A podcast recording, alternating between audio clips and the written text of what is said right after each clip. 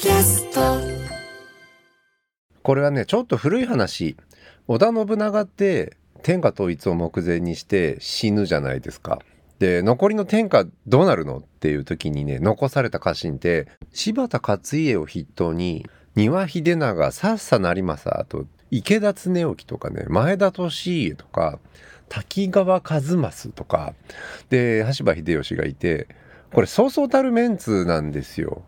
で戦乱の時代だからね誰が強いか当然戦争で決めればいいようなものなんだけど実は会議で決める天下分け目の清須会議っていうねまあ本能寺の変とか関ヶ原とかに比べると清須会議の知名度は低いんだけどまあ三谷幸喜が映画化しているっていうので有名かもしれない。で秀吉ってねその時点で家臣の中では一番下っ端に近い。ただ明智っていうね信長を殺した人物をやっつけたっていうね、井の一番に駆けつけたっていう功績があるから、その場を制して結局後継者の座を得るのは秀吉なんだけど、そうそうシンプルにね、天下を取れたわけじゃないんですよ。ラストワンマイルって結構大変だったなっていう話でもあって。で、秀吉ってみんなすごい大好きというかね、その田中角栄とか出てきても今太閤って言われたり、下から成り上がって、大人物になる天下統一するみたいな話の、まあ、ある種典型として語られることが多い。で、その大体秀吉ってドラマに出てくる時もね、お調子者で、えー、人懐っこくて人たらしで、で、すごい野望を持っていて、で、まあ、ずる賢いみたいなところもあって、で、僕はね、秀吉ってなんかあらゆるヤンキー漫画の原型を作っているんじゃないかなっていうふうにずっと思っていて、まあ、男一匹ガキ大将から、カメレオンとかまあカメレオンだってもう90年代頭だからちょっと古い例しか出てこないんですけど一応ね東京リベンジャーズとかも読んでてそんな話もできるかと思うんですけどまあヤンキー漫画僕そもそもね漫画って苦手でヤンキー漫画ぐらいしか読めないっていうのも正直あるんですけどなんか今日はそこがスタートです。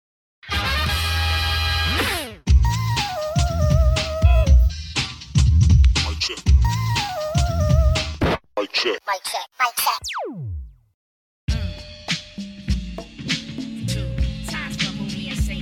ライター編集者の早水健郎です。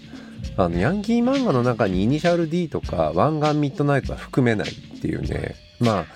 ギリギリシャコタン武器は入るんだけどまあ多分その話はちょっとしないんです今日は。あのまず三谷幸喜の清須会議の話なんですけどいや清須会議って言いながらね会議のシーンはそんなに描かれないでその直前のドタバタとか駆け引きみたいなものが描かれて信長の亡き後の世の中の誰が治めるのかっていうのを決めるまあ厳密には織田家の後継ぎ会議を家臣でやるんですよ。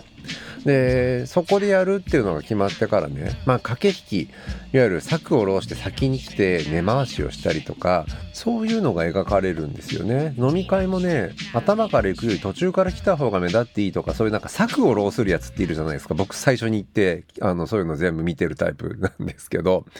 だからその会議ってねその重要なのはその会議の中身ではないよっていうのはこれまあ一般性のある話なのかなっていう気がするんですけど。根回しね。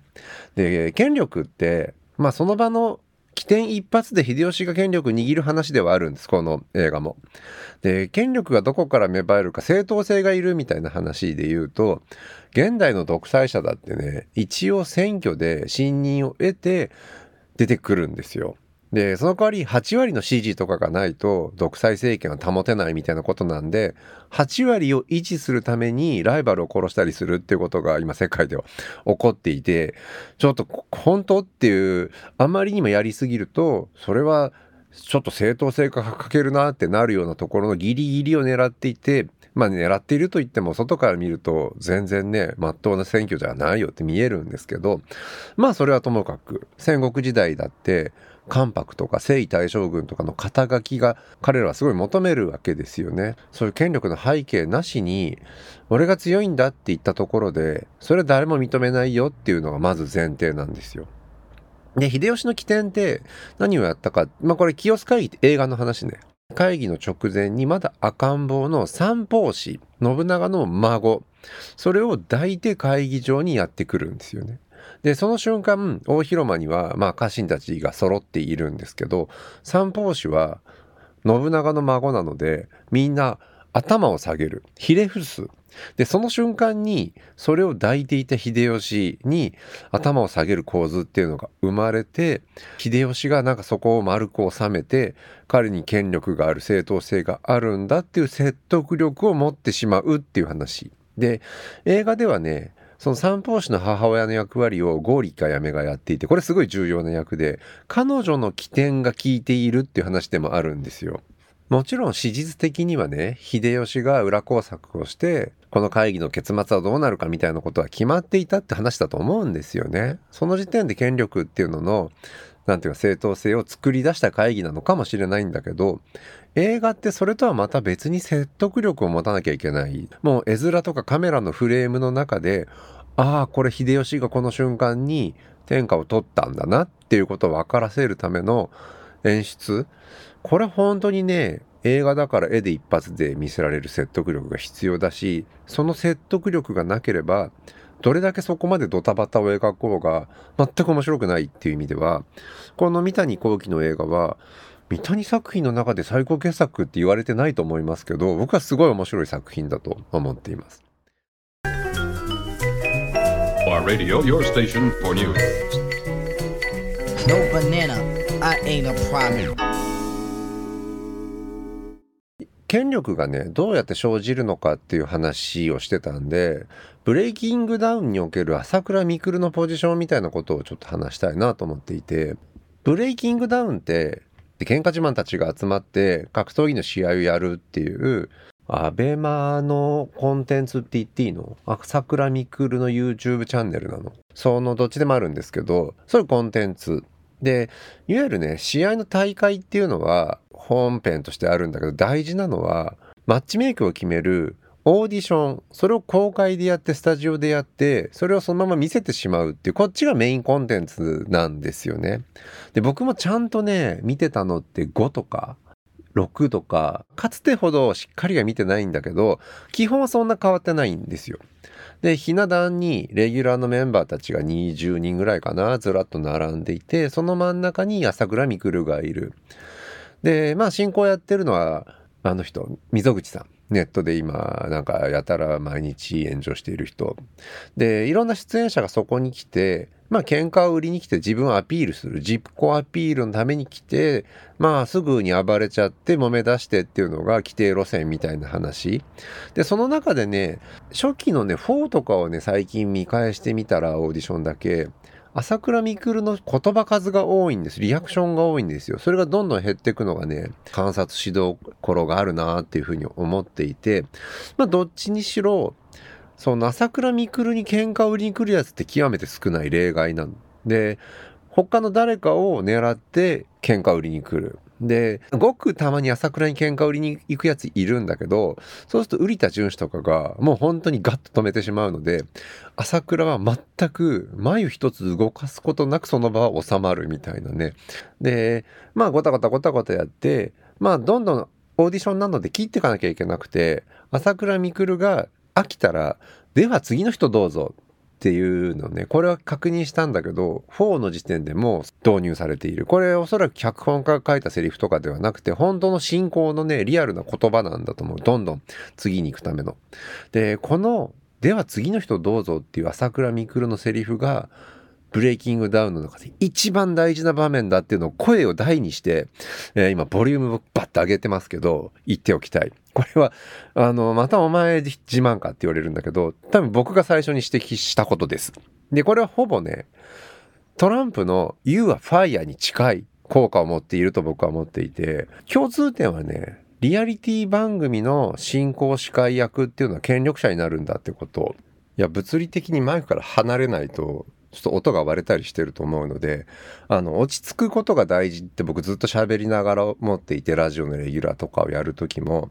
やっぱりね、あ、自分の中の朝倉未来をたまに呼び戻さないと、おしゃべりになると権力者から一番遠くなるっていうかね、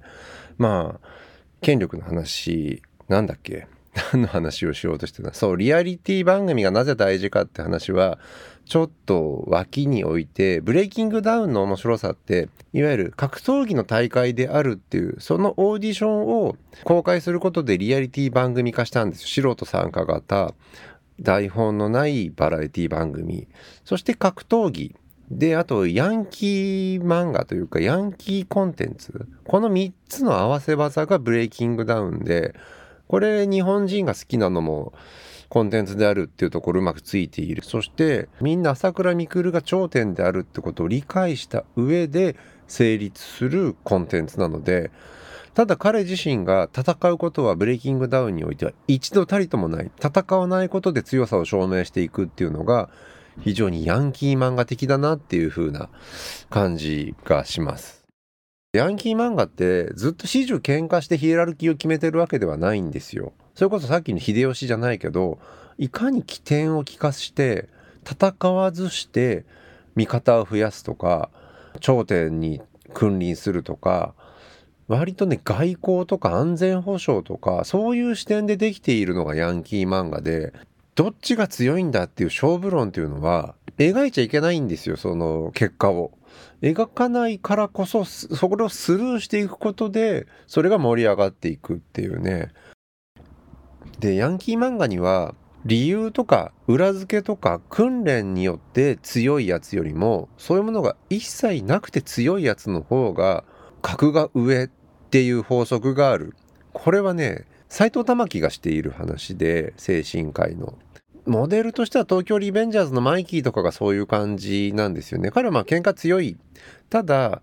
なんか努力して勝ってきたとか、下っ端からのし上がってきたとかっていう感じではないんですよね。なんかどうやら最初から強いんだろうな。まあマイキー自体はね、全然強そうなやつじゃなくて、まあむしろニコニコしていて、ただ実際にやれば強いよっていう感じっていうのがすごくうまく描かれている。こういうキャラクターってヤンキー漫画の世界では、まあ割と定番的な強さのキャラクター。まあちょっと例として古いものしか出てこないんだけど、湘南爆走族のね、主人公とかね、もともとオタクだったんだけど、運動神経が良いオタクで、ヤンキーに転校したら最強だったみたいな、まあ当時としてはちょっとニューウェーブのヤンキーなんですけど、まあ割とそれも王道っちゃ王道なんですよね。で、ヤンキー漫画においては、そいつが連戦連勝して戦うシーンを見せて強いんだって言ったもそんなに説得力を持たないというかやっぱ回避しながら相手より圧倒的に上回ることで権力者であるってやつがやっぱ最強っていうねコミュニケーション強者。これは秀吉ってちょっとそういうところがあって連戦連勝で勝ったというよりも知恵比べで勝っていく。でまあそこってヤンキー漫画の醍醐味とちょっと似てるところがあって、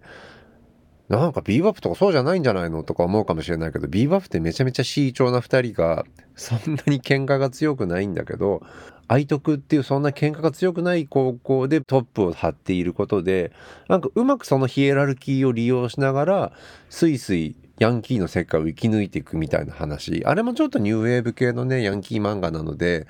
あれ自体が王道ではないんですけど、まあちょっとなんかいろんな応用編って考えると、そんなに喧嘩ばっかしてるヤンキー漫画って面白くないんですよ。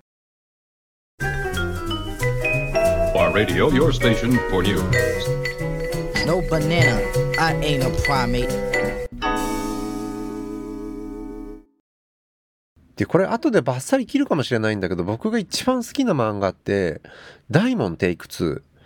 これはね、エンブレムテイク2っていうらしい。僕ダイモンテイク2っていう呼び方が慣れてるので多分ダイモンダイモンって言っちゃうんですけど1990年に連載が始まったヤンキー漫画で主人公は下っ端のヤクザ。えー、チンピラなんだけど10年間ずっとチンピラをやって31歳で弟分に鉄砲玉に使われてしまって、で、自分で自分を誤射してしまうって跳ね返った長弾でね。で、死んでしまうろくでもない人生を送った男なんだけど、それが第1話なんだけど、死んだ瞬間にタイムリープして、かつて自分が10年前、転落のきっかけになった喧嘩のシーンに戻るんですよ。で、これが大学の応援団との喧嘩の場面で、喧嘩自慢のやつに負けるんだけど、喧嘩には勝てない。いくらタイムリープしても勝てない。けど、自分はもうベテランのヤクザ31歳のね、脳みそを持ったヤクザなので、こういう場合には、後からこいつらの住所を調べて、親をゆすりに行って、カツアゲするみたいな、これがプロのやり方だっていうことを察していて、2週目のヤクザ人生っていうのをスタートさせるんですよ。で、いわゆるチートものの SF タイムリープヤクザ漫画。で、この、いわゆるチートの描き方がちょっと面白くてね、歴史を知っているからそれを乗り越えられるっていうのもあるんだけど、彼は自分がヤクザであることを生かすっていう知恵を2週目で持っている。で、それは何かっていうと、暴力をね、見せないことなんですよね。じゃあ何を見せるのかっていうと、それこそ大門、エンブレム。あの、バッジを必ず暴力団の構成員ってつけていて、多分今のね、暴力団はつけてないと思う。昔は多分、ヤクザって、なんか、大門って呼ばれ方なんだろうな、うまく例が出てこないけど、総理大臣を首相って言ったりするやつ、それちょっと例が違うな。なんか直接そのものを指し示す言葉を避けて暴力団員とかっていうのを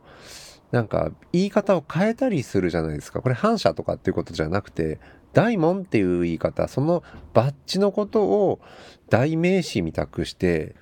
直接それを指してしまうことを避けるコミュニケーションがあるんですよね日本的な。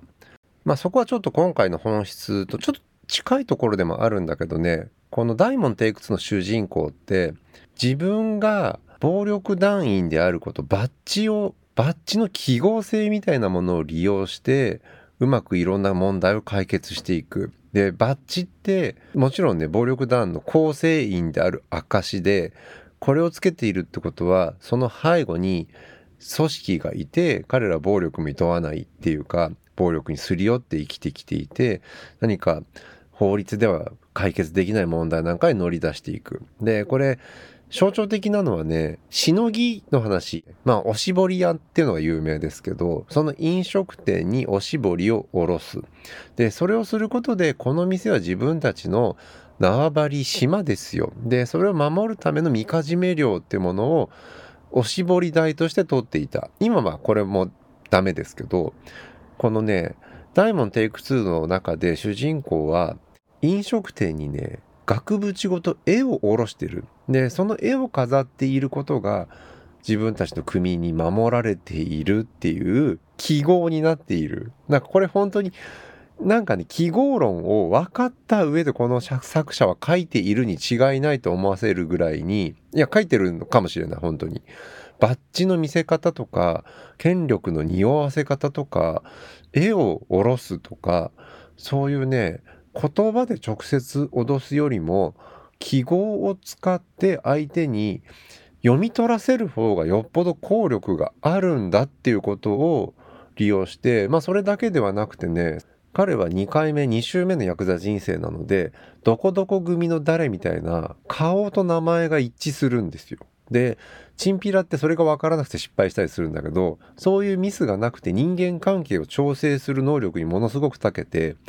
僕これ読ん最初に読んだのって本当に10代の頃だから大人になるって何だろうっていうのにね直撃する時代年代じゃないですか。で人は何を見て大人の振る舞いとかコミュニケーションとかを知るのかっていうのは大概の人はヤンキー漫画だと思うんですよね。で僕は完全に大門テイク2で自分がそういうタイプではないと思います。あのどっちかって人の名前と顔を覚えるのが超苦手なタイプなんだけどそれをしなきゃ大人になれないな例えば親戚付き合いとか僕一番苦手なんですけど葬式の中で誰かと誰かを引き合わせて紹介をするとか声をかけて「ああ何々じゃ何十年ぶり」みたいなことを仲介したりすることで人間関係ってうまくやっていくじゃないですか。あれ僕一番苦手なんですけどこれができれば大人になれるなってずっと思っていたっていう意味では「ダイモンテイク2」ってそういうねロールモデル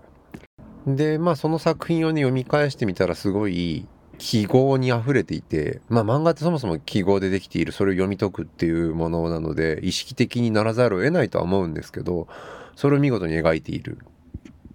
で、そこに権力がどう生じるかみたいなことももちろん描いている。そこが一番面白いんですよね、ヤンキー漫画って。喧嘩をせずとも人間関係で渡り歩いて、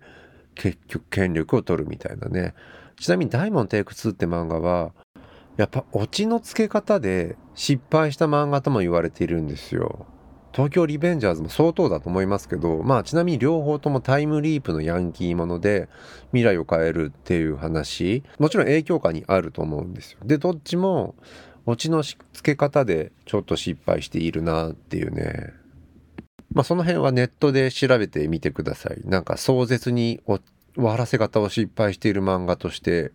あの情報が出てくるんだけど前半だけでも絶対読んでほしいぐらい面白い僕の人生史上最大の作品ですまあ花の飛鳥組を抜きにすればっていうね条件付きですけどそうさっき斎藤玉樹のヤンキー漫画論の話をした時に忘れてたんだけど斎藤玉樹は羅漢の欲望とは他者の欲望であるっていうね話をヤンキーとかヤンキー漫画に絡めてしているんですよ。で、僕そんなにうまく多分説明できないと思うんだけど、ラカンとか読んだことないし、そのヤンキーたちってね、いや自分はなんちゃってでやってるんだけど、あの、隣のあそこのあいつは本物だみたいなね、お互いが自分はなんちゃってだと思っているんだけど、どっかに別に本物がいて、それを真似しているだけみたいな、なんか、そういう共通理解で全員が成り立っている世界っていうところがある。本質的なものではなくて他人の欲望の中でヤンキー像みたいなものを育ててねみんながそれを演じているでこれはちょっとブレイキングダウンにも感じるところであそこにいる人たちっていうのは別に喧嘩っ早い奴らでは全くなくて日本でもトップクラスに空気が読める奴らが空気の読み合いをしているんですよ。であのねバン中村っていうまあ本当にダイモンテイク2ってヤクザ漫画で 全員バン中村みたいなキャラクターが出てくる 話なんですけど、まあバン中村っていうね、ブレイキングダウンの中でも僕は結構有数の大好きなキャラクターがいて、まあおじさんの、本当にちょっと怖いおじさんなんですけど、コミュニケーション能力がめちゃめちゃ高いんですよ。で、そこで本当に入ってきたやつの追い出そうとして、サトル、サトルってね、ラッパーのあのベイキングダウンでもかなりお騒がせなキャラですですけど「悟あいつをつまみ出せ」っつって 邪魔なやつをつまみ出す場面があるんですよ。で面白いのはね悟がそこで一瞬ムッとするんだって悟って別にそんな隠したキャラじゃないし万中村は兄貴分直接ではないしけどそこの場で空気を読まないことだから悟はそこで一番空気を読んだとしたら忠実なね、バウンサーとして、そいつをつまみ出すと自分の株が上がるんですよ。そこでバン中村に喧嘩売ったりすると空気読めねえなこいつってなって、その場のポジションが下がるんですよ。で、それを瞬時にみんなで空気を読む。で、朝倉未来はその中でちょっと関係ないので、彼だけが空気を読まなくてもよくて、彼だけは次に行く権利、じゃあ次の人お願いします。彼は常に敬語なので、そこもすごい大事なんだけど、Radio, your station for news. No banana, I ain't a primate.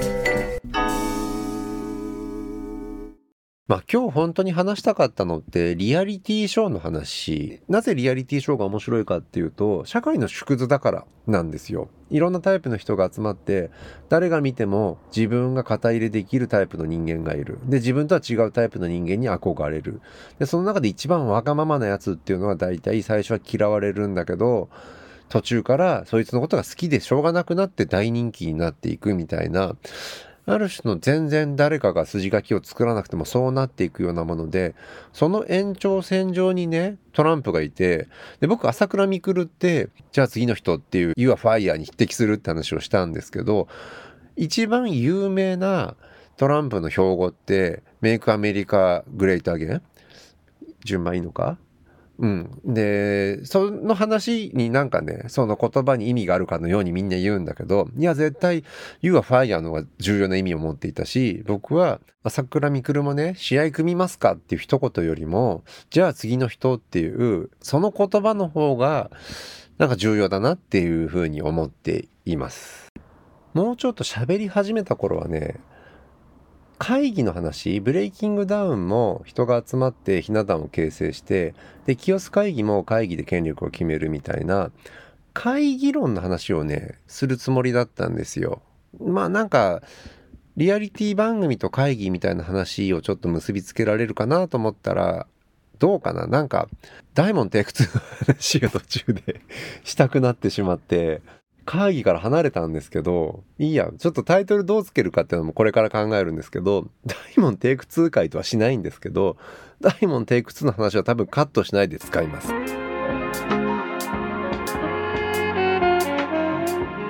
80年代はねビーバップハイスクールでしょ？湘南爆走族でしょ？あと罪拓がいるでしょ？他もいっぱい名作があるんだけどやっぱ最高峰は花の飛鳥組だなと思っている。という感じで今日はこんな感じでライター編集者の早水健郎でした。なかなかだけど花の飛鳥組について話すためにはもう一回全巻読み直さなきゃいけないしちょっと時間かかるのでそれはまた次回にしたいと思います。次回っていうのは今後いつかしたいっていう話です